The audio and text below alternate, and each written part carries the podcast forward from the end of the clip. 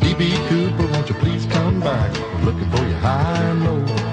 Cause leaving ain't polite in the middle of the night. DB Cooper, where did you go? Good evening and welcome to Cooper 50. It's the 50th anniversary DB Cooper skyjacking special from KIRO Radio in Seattle. I'm Feliks Banel. Over the next hour, we're going to explore the history of the hijacking that took place 50 years ago this very night. Northwest Airlines Flight 305 from Portland to Seattle. This is a fact based show, not a lot of conspiracy theories. Uh, we've got some guests on tape, others joining me live in the studio or by phone. We're going to meet a photographer from the Seattle Times who was at the airport 50 years ago tonight, taking pictures of the passengers. We'll meet the kid, now a grown man, who found some of Cooper's cash along the Columbia River 41 years ago. And we'll hear from a passenger on the plane. We have a lot to get to. First, we're going to start with my exclusive interview with FBI Special Agent Larry Carr. The FBI closed the case five years ago. Agent Carr was in charge of the last sustained effort to solve the mystery. I had him start off by telling me the basics about what happened 50 years ago tonight. On November 24th, 1971, a man entered uh, the Portland airport. He bought a one way ticket, uh, I believe it was $20, to Seattle. Uh, it's a 30 minute flight. Uh, later that afternoon, he boarded the flight, uh, took his seat in uh, row 18. Um, I believe it was seat E um, ordered a, a, bourbon and Seven Up, um, smoked some Raleigh filter tip cigarettes, and uh, just as the plane was starting to roll down the runway for takeoff, he turned around and there was a stewardess sitting in the jump seat by the rear exit door, and he handed the um, stewardess a note that said, uh, you know, he was hijacking the flight. And interestingly enough, uh, her name was Florence Schaffner she she thought it was just him passing his phone number, hoping that you know she would call uh, call him for a date or something like that. So she just put it in her pocket. She didn't even bother reading it. And uh, when she when uh, Dan Cooper saw uh, her do that, uh, he said, "Miss, I think you should read that note." And then she said something in reply, "Are you serious?" And uh, he said, "Yes, come sit by me." And at that point in time, he he made his demands um, he wanted two hundred thousand dollars in cash, uh, four parachutes, two fronts, two uh, two back chutes, um, uh, and he wanted to go to Mexico. And so Florence uh, told the uh, other one of the other flight attendants she was working with, Tina Mucklow, um, you know, this gentleman is hijacking the flight. Um, you, you, need to sit by him. I'm going to the cockpit to relay uh, the demands. When she got to the cockpit, she informed the crew. Um, they informed uh, Northwest, and, and Northwest informed the authorities that the flight was being hijacked. Uh, that information then filtered down to the FBI, and we went about getting all of the uh, supplies he asked for. The $200,000 came from Seafirst Bank, which I believe is Bank of America uh, today. And then the parachutes, um, the two, I believe the two front chutes came from Issaquah Sky Sports and the and the two uh, back chutes. Uh, one was an NB6 Navy bailout rig. Uh, the other one was a Pioneer Sport chute. Uh, we we gathered the money, the chutes, and got it all to the airport. Uh, the flight had to circle for a couple hours while we got that uh, all together. the plane landed. he was given the the parachutes. He was given the money. He let everyone go except for the, the cockpit crew and Tina Mucklow. And then the plane departed um, to the south. And somewhere over Battleground, Washington, he uh, jumped out and he's never been heard from since. And so the FBI is a lead agency and then is, is tasked with finding out what happened, finding out where Cooper landed and searching, looking for him. Yeah, you know, the investigation started that night when the plan um, landed in Reno. Um, collecting the evidence, of course, searching the plane for Cooper, interviewing um, all all the passengers were taken by bus to uh, SeaTac, the terminal. They were all interviewed by FBI agents, and of course, the crew was interviewed that night, as, as well as several other times throughout the investigation. And now the you know the the issue, the fact the money has never turned up, other than that six thousand dollars or so that I found along the Columbia back in 1980. That seems to be like a good uh, indicator that Cooper never survived or never made it out of wherever he landed. Um, is that sort of the is that is that kind of the biggest clue in the whole thing about the about the fact he probably didn't survive? Well, yes, it is. Um, so the thing, one of the one of the things Cooper, or one of the problems Cooper had, is when he got the money. Number one, he didn't request denominations, right? So he, he got a bunch of twenties, you know, ten thousand twenty dollar bills. Uh, it weighed almost twenty pounds, and he got it in a in a Seafirst uh, vault sack, um, and so you couldn't you couldn't secure it in any way. It was just a big open vault sack with you know twenty pounds of twenty dollar bills in it. Uh, so what he did is he he cannibalized one of the the front chutes, the the reserves, and, and cut a bunch of parachute cords out, and then he tied the top of it. He cinched the top of it together, and then wound the parachute cord around the the top of the the sack. Uh, tied that off. Then he took more cord and wound it top to bottom, all the way around. Uh, so he kind of made a bundle. Mm. And then Tina Mucklow said the last thing she saw as she went to the cockpit uh, when he was um, after the takeoff is he tied uh, that bag that he made uh, or the package that he made out of the vault sack to his belt. So I am sure that once Cooper jumped out of the plane at around 200 miles an hour, uh, that thing just blew right off of him. I, I suppose there's one scenario possible where the money gets away from him and he does land and survive. Is that Right. That that's a, that's a possibility. You know, I always speculate that the money uh, blew off of him. Uh, the plane was, you know, a little further to the east of flight path Victor 23, uh, and then it, at one point, a you know, a flood through the Washougal watershed. Uh, got the bag, uh, caught on a snag, and it floated down the Columbia, out the Washougal into the Columbia, and made its way up onto the beach. You know, the bag was eroding. Some bundles fell out. The rest of the bag floated out into uh, the Columbia. you know, and one of the problems uh, Cooper had is, uh, and again, this is one of the clues that leads me to believe that he was one of these individuals that had just enough experience or just enough knowledge to be a danger to himself. um, so he had a choice. You know, so if he, if if Cooper was an expert and and kind of really knew what he was doing, what he was getting himself into, uh, he, he would have chosen the best and requested the best, you know, equipment to do the job that he was facing. But he didn't make any demands uh, for the type of equipment, so he just got what they had. Uh, and interestingly enough, uh, one of the the uh, the actual the actual reserve that he took with him was a um, classroom demo reserve. It was only half a parachute. Uh, so students, when they were taking lessons, uh, if the main failed to deploy the the, the secondary chute, uh, they would they would go through the procedures, throw the chute out, and then roll it back up and put it back in the bag, the container. Um, that's the one he took. It was mistakenly given to him um, from from Issaquah Sky Sports. Mm-hmm. So for his for his main uh, for, for his main chute, uh, he chose an NB6 bailout rig. So it's a Navy Backpack 6. It's used for pilots ejecting from an airplane. Um, it has no steerability, it has a high rate of descent, and it has an instant opening. So there's no sleeve inside on the parachute to, to delay the opening. Uh, so there was a lot of shock that would have gone through that, especially at 200 miles an hour. But he also had his choice of a sport chute of the day that was steerable had a sleeve to uh, soften the opening, uh, and it had a much slower rate of descent. Uh, but he chose the worst parachute for the job he was facing. Um, you know, he was he was jumping out into an absolute unknown drop zone. He had no idea where he was at, um, except that he was somewhere uh, south of Seattle. Huh. I mean, he in fact the pilots originally uh, were discussing going out over the ocean because they didn't want to fly at 10,000 feet on Victor 23 because of the mountains. Um, but they chose to, to go ahead and take Victor 23. Luckily for Cooper, uh, or he would have jumped out over the ocean. In terms of all this stuff that, uh, just from your, you know, very close work on this case and your proximity and access to all those files and everything, do you have sort of the master theory about who DB Cooper was? I mean, not specifically who, but kind of his profile, why he did it, what he was trying to do, and, and what happened? I, have thought about this, and you know, of course, you know, who who was he? Since we don't know, so we have to speculate by what we do know. So, so I believe you know he was a blue collar guy. Um, that he must have been a loner. He uh, probably um, got fired from his job maybe his house was taken by the bank, something, because he said he had a grudge. Uh, to uh, Tina Mucklow. He just didn't say, he, he said it wasn't with your airline. I've got no problem with your airline, but I do have a grudge because she asked him, you know, why are you doing this?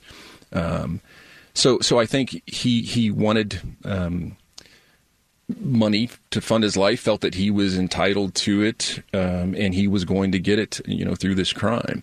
Um, I, I, think, given the fact that he he came up with the idea to jump out of an airplane. Um, and and he knew from the air where McChord Base was, how far it was to Seattle. Um, I think that perhaps uh, he was what was called a cargo kicker, you know, uh, from from military planes. So he was in the military, some branch, Air Force, Army. Uh, he worked um, as a cargo kicker. So he knew about parachutes, but he didn't actually use them. He wore them, knew how to put them on. Um, he knew to fly the plane to slow it down uh, with the flaps and the wheels down, which you know you might do if you're throwing cargo out, um, so the parachutes don't rip at a high speed. And when when he died, nobody you know missed him. Why do you think we still care so much about this, and why the details are still interesting to so many people? Well, I mean, come on, it's a great story. you know, it even starts off with it was a dark and stormy night. so it's it's just made for uh, a lot of fun. Um, you know, I, I, think everybody loves a good mystery. Yeah. They're the, the number one sellers, and this is uh, this is a great one. That was FBI Special Agent Larry Carr, and this is Cooper 50, the DB Cooper 50th Anniversary Special. Now, next up, I recently pestered passenger Larry Finegold for minute details about his flight from Portland with DB Cooper. Feliks, that's 50 years ago. I can barely remember whether I was old enough to walk. Um, um, but let's see. I, I'm sure, and of course, remember in, in those days, all you did was you walked into an airport, went up to a ticket counter, and purchased a ticket and went to the airplane um, without any security or anything else. My recollection is I probably had a reservation and just picked up a, a ticket at the airport because that was before computers were spitting out tickets. Yeah, I went to the Portland airport, you know, uh, this summer and, and walked the distance from where the, you know, where you would have gotten out of your car and to the ticket counter and to the plane, and it was so short. I always think about SeaTac and that long, you know, the subway ride or the long walk out to the end of the B concourse, but this was like, in what I could figure was where the gate was. It was like maybe a couple hundred yards from the sidewalk to the gate. If I recall, you just entered the airport and walked down a passageway, and there were um, we actually climbed up stairs to get it to the airplane. They were not using uh, any of the uh, ramps. You know, Ralph Himmelsbach's book, he says that there was construction, and they actually had you guys. You know, in the terminal, you walk downstairs onto the tarmac, and then up the actual rear air stairs that he was eventually used for the hijacking or the for the parachute jump. Yeah, uh, well, I I got to know Ralph rather well because uh, I was in the U.S. Attorney's office, and over the years we talked many, many times as this case was unfolding. Yeah. But I think he's right. I just remember we, the few people who were on the plane, just all sat uh, fairly close to each other because it was Thanksgiving Eve, and there were not many uh, people on the plane, and it was a lousy weather evening. I think you've covered some of Seattle's famous storms, and it was a really stormy uh, couple hours we were in the air. Um, and then the other thing that stands out in my mind, it was a real, real storm that we flew into and when we finally landed. I read that I read the plane took off around a little bit after three, and you didn't land until about five forty-five or something like that. So you're in the air for an extra probably two hours than you would for a normal Portland to Seattle flight. Yeah, yes, we were. And the pilot kept talking about what what he announced, he came on every once in a while and announced that there were difficulties and they were in touch with the ground and working on it and uh, trying to make everybody comfortable. Of course, coming on to the, the speakers and saying we're trying to, you know, there's a an issue and we're trying to resolve it. Um, didn't exactly in a stormy night give you great comfort. but uh, as I said, he, but he had a very smooth uh, uh, and certainly didn't sound as if there was you know, a skyjacker on an airplane, but no one would have thought of a skyjacker in those days. Yeah. You know, now people, that may be the first thing they would assume. Um, but certainly not then. Obviously, this this is like a uh, part of Northwest mythology now, and the story's been told many times, and you've been interviewed many, many times. Is there is there one particular memory that really stands out vividly from that evening 50 years ago? I don't think any of the passengers uh, knew that skyjacking was going on. The cabin attendant, uh, Tina Mucklow, was very calm and cool as I look back on it.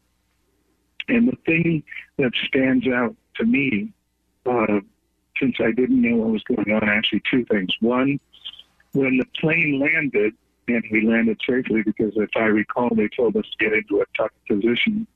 As if the plane crashes, it's going to do you much good to be in a tucked position, so maybe you're closer to ground, so you break your head a little more easily.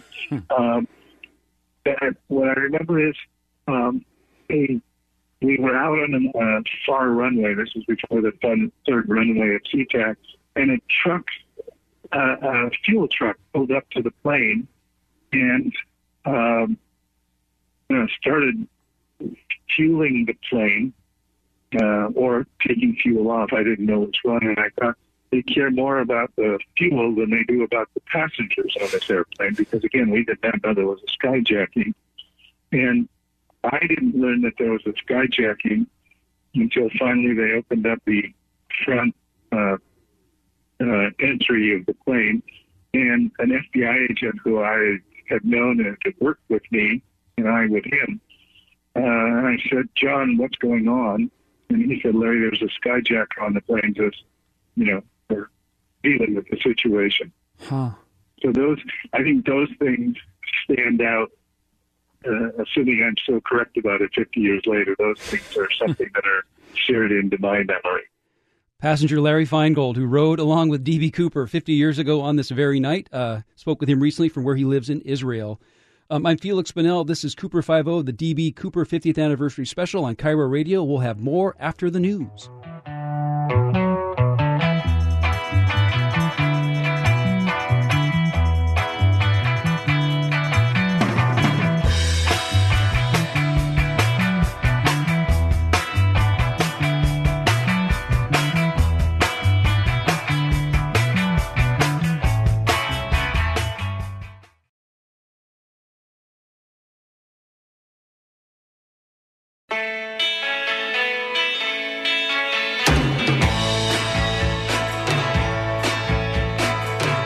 Welcome back to Cooper 50 on KIRO Radio. We're marking 50 years since the DB Cooper unsolved hijacking. I'm Feliks Banel.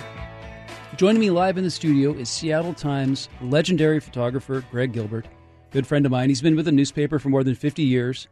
Um, and those don't include any years as a paper carrier, I'm pretty sure. It's all as a photographer, right? All as a photographer. Uh, and he was at SeaTac Airport in the terminal as the hijacking was unfolding 50 years ago at this very moment. He even photographed the passengers as they gathered in the old Northwest Airlines VIP lounge on the B concourse. I wonder if anyone listening tonight has ever been in the old VIP lounge of Northwest Airlines on the B concourse. Greg, uh, thanks for taking time on Thanksgiving Eve to join us. Um, what do you remember most vividly from 50 years ago, this very night? Well, it was a like someone earlier said. It was a dark and stormy night. Uh, we were first dispatched to the uh, northwest gate where the passengers were coming off, and uh, we tried to commandeer a couple of passengers. I think there were 36 total, and um, most didn't want to talk. there was one one guy that sort of stood out, and he he answered questions, but the rest didn't. Most said, "I don't even know." Didn't even see the person because he was way in the back of the plane.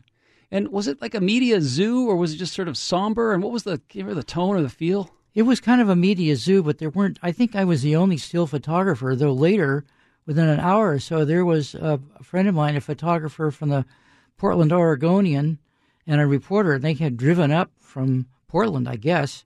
it was kind of surprising to see them there. And then after we uh, photographed, or I got a chance to see and photograph, interview the passengers. We were taken up to the roof, to a rooftop spot, uh, to look out into the, the darkness and see the airplane that was still parked away. It was parked intentionally away from any ramps, but you could see it.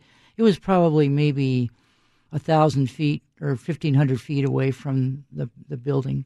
And so, did you? So you could actually see the plane out there from where you were standing. Did you actually see it leave and take off and everything? I did. I wa- we watched it take off, and that was something that I don't think I've ever heard much talked about. But as, as the plane took off, immediately behind the plane was a large military helicopter lumbering up and away, which of course wouldn't be able to make 200 knots. So I don't know what they were thinking of in case let's say maybe saw the chute drop down in front of them or something. Now, I've joked with you before. But anytime we do any historical research about anything that's happened in Seattle in the last 53 years, especially if it's a Seattle Times microfilm or online, I'll look and there's a picture of something.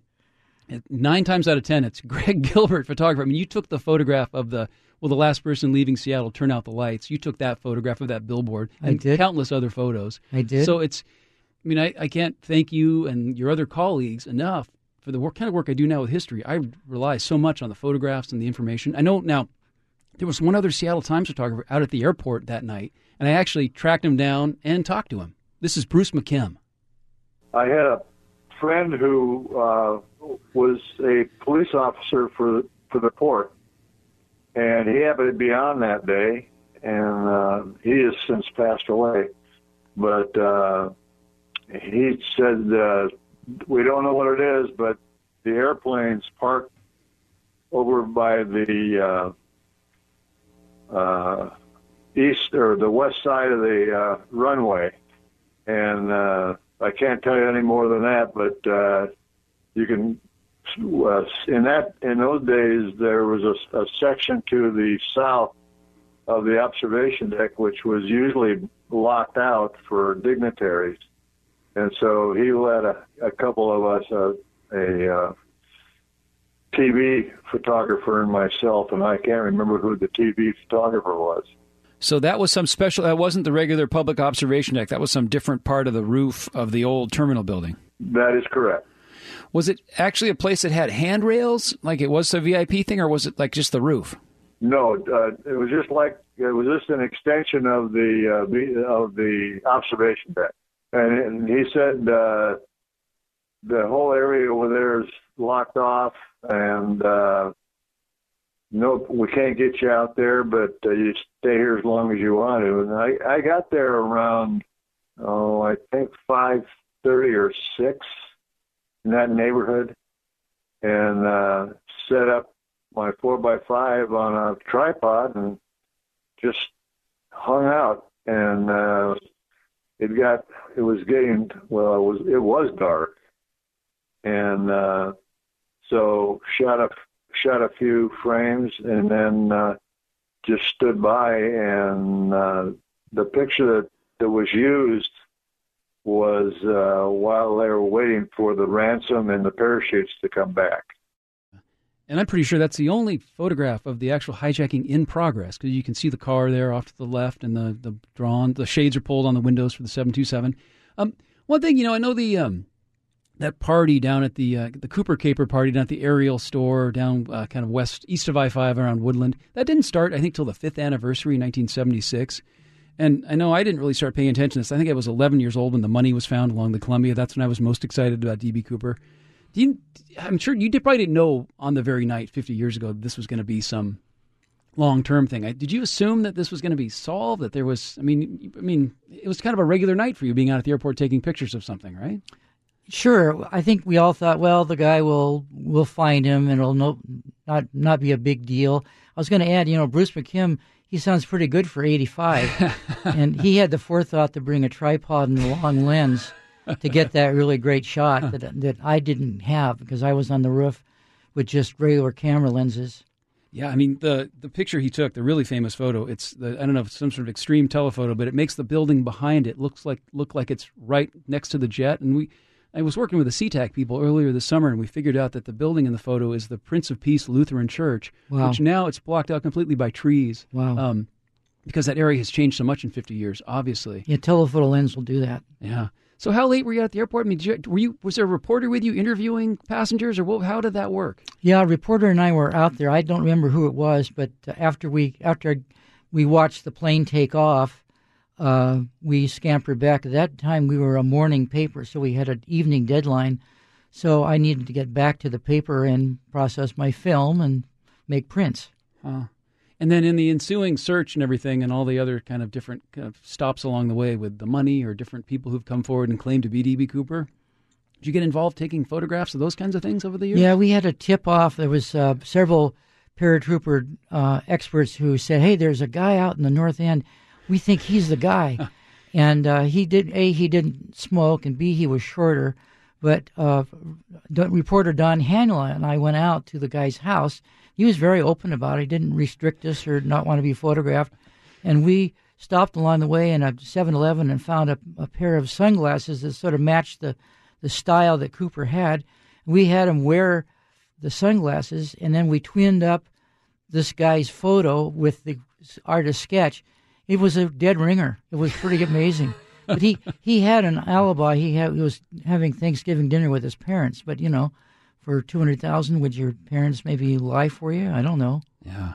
Well, it's it's the pictures that I've, I've, looked at this the Times microfilm from that day, and there are pictures of Larry Finegold, who we heard from earlier in the show. You you shot his photograph, um, and he I don't think he was quite the spokesman for the flight at that point, but he sort of emerged as the spokesperson over the years. So yeah. it's um it's crazy that 50 years later we're able to track you down and talk to you about something that happened and you were actually there witnessed it and witnessed it because it's one of these mythological events where there's so much speculation. You're one of the few people who actually was there and witnessed part of it. And that's pretty cool. Thank you. So all right. Happy thanksgiving the way. you too. And that's greg gilbert longtime seattle times photographer. And you're still working for the seattle times right? This year is 54 next year uh, july 10th of 2022 will be 55 years. All right, on. Congratulations. Well, we'll have you on for the 75th anniversary special in 25 years. Now, uh, bring, a, up, bring a walker. coming up next, we meet a D.B. Cooper history hunter and the kid who found some of Cooper's money back in 1980. Uh, I'll give you tell you right now, spoiler alert, he's not a kid anymore. They'll join us live on Cooper 50, the DB Cooper 50th anniversary special on KIRO Radio with Feliks Banel.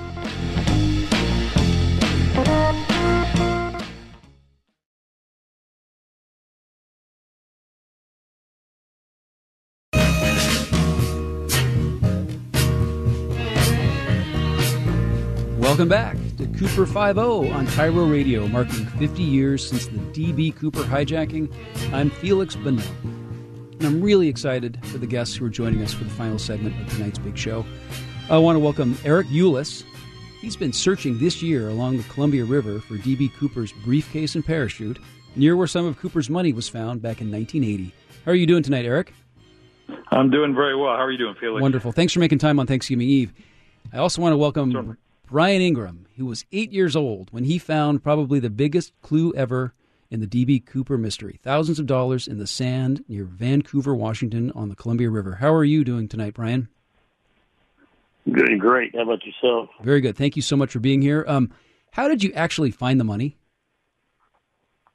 Uh, you know, as a child, playing on the Columbia River, just uh, trying to dig up some, some sand, trying to make a campfire, basically smoothing out the sand. And did you know what it was right away?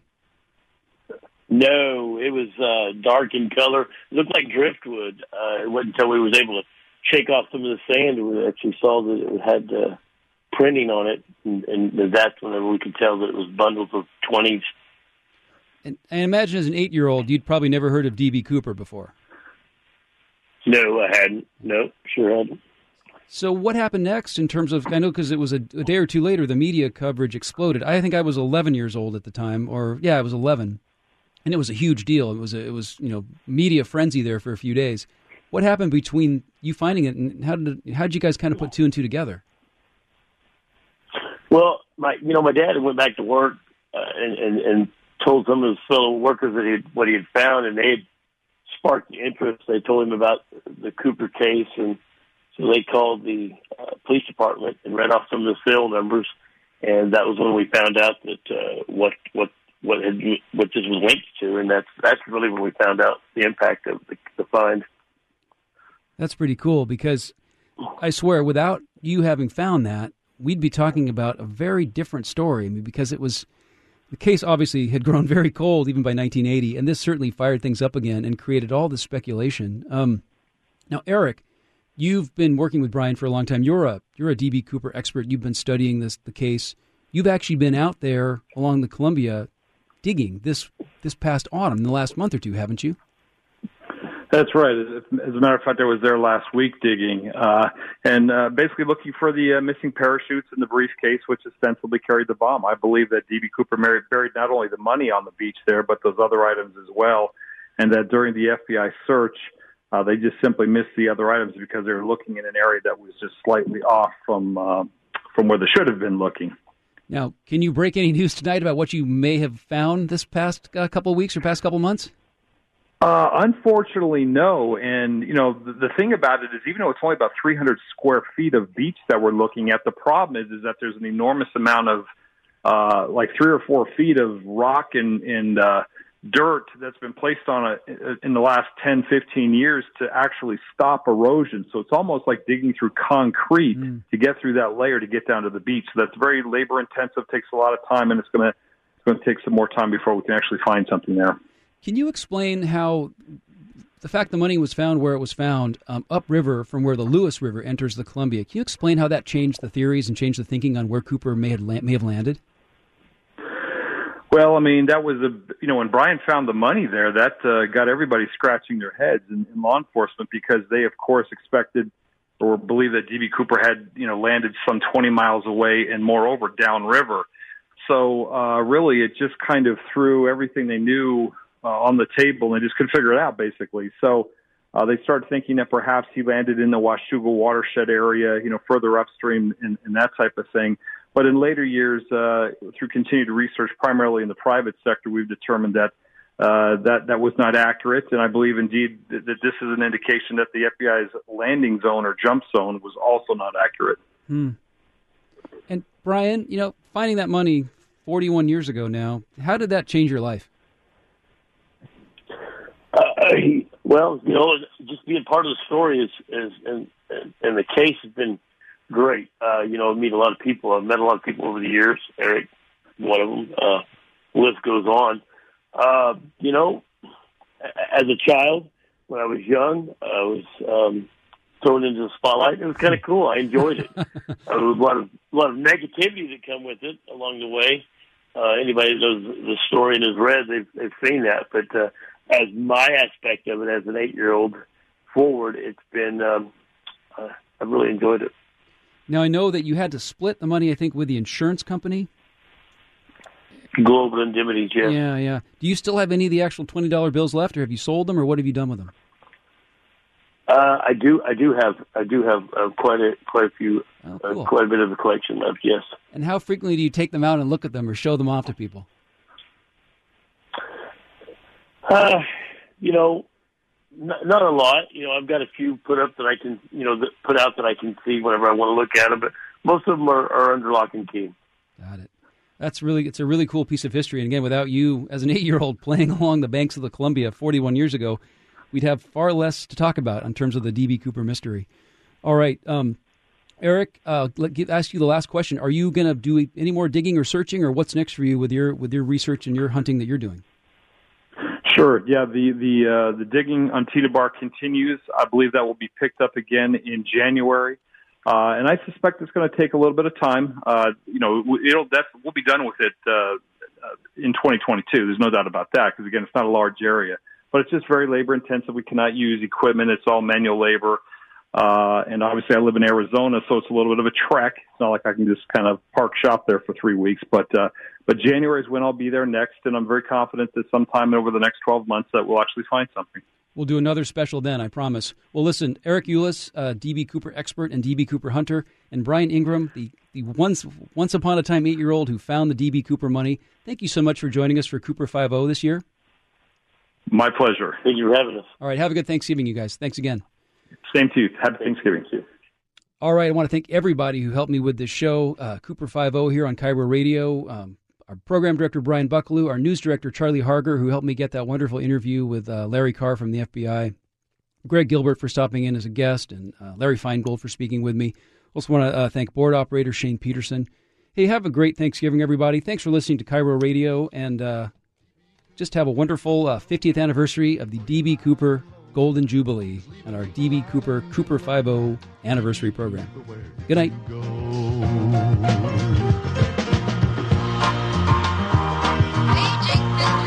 Fly on, DB. fresh eyes there.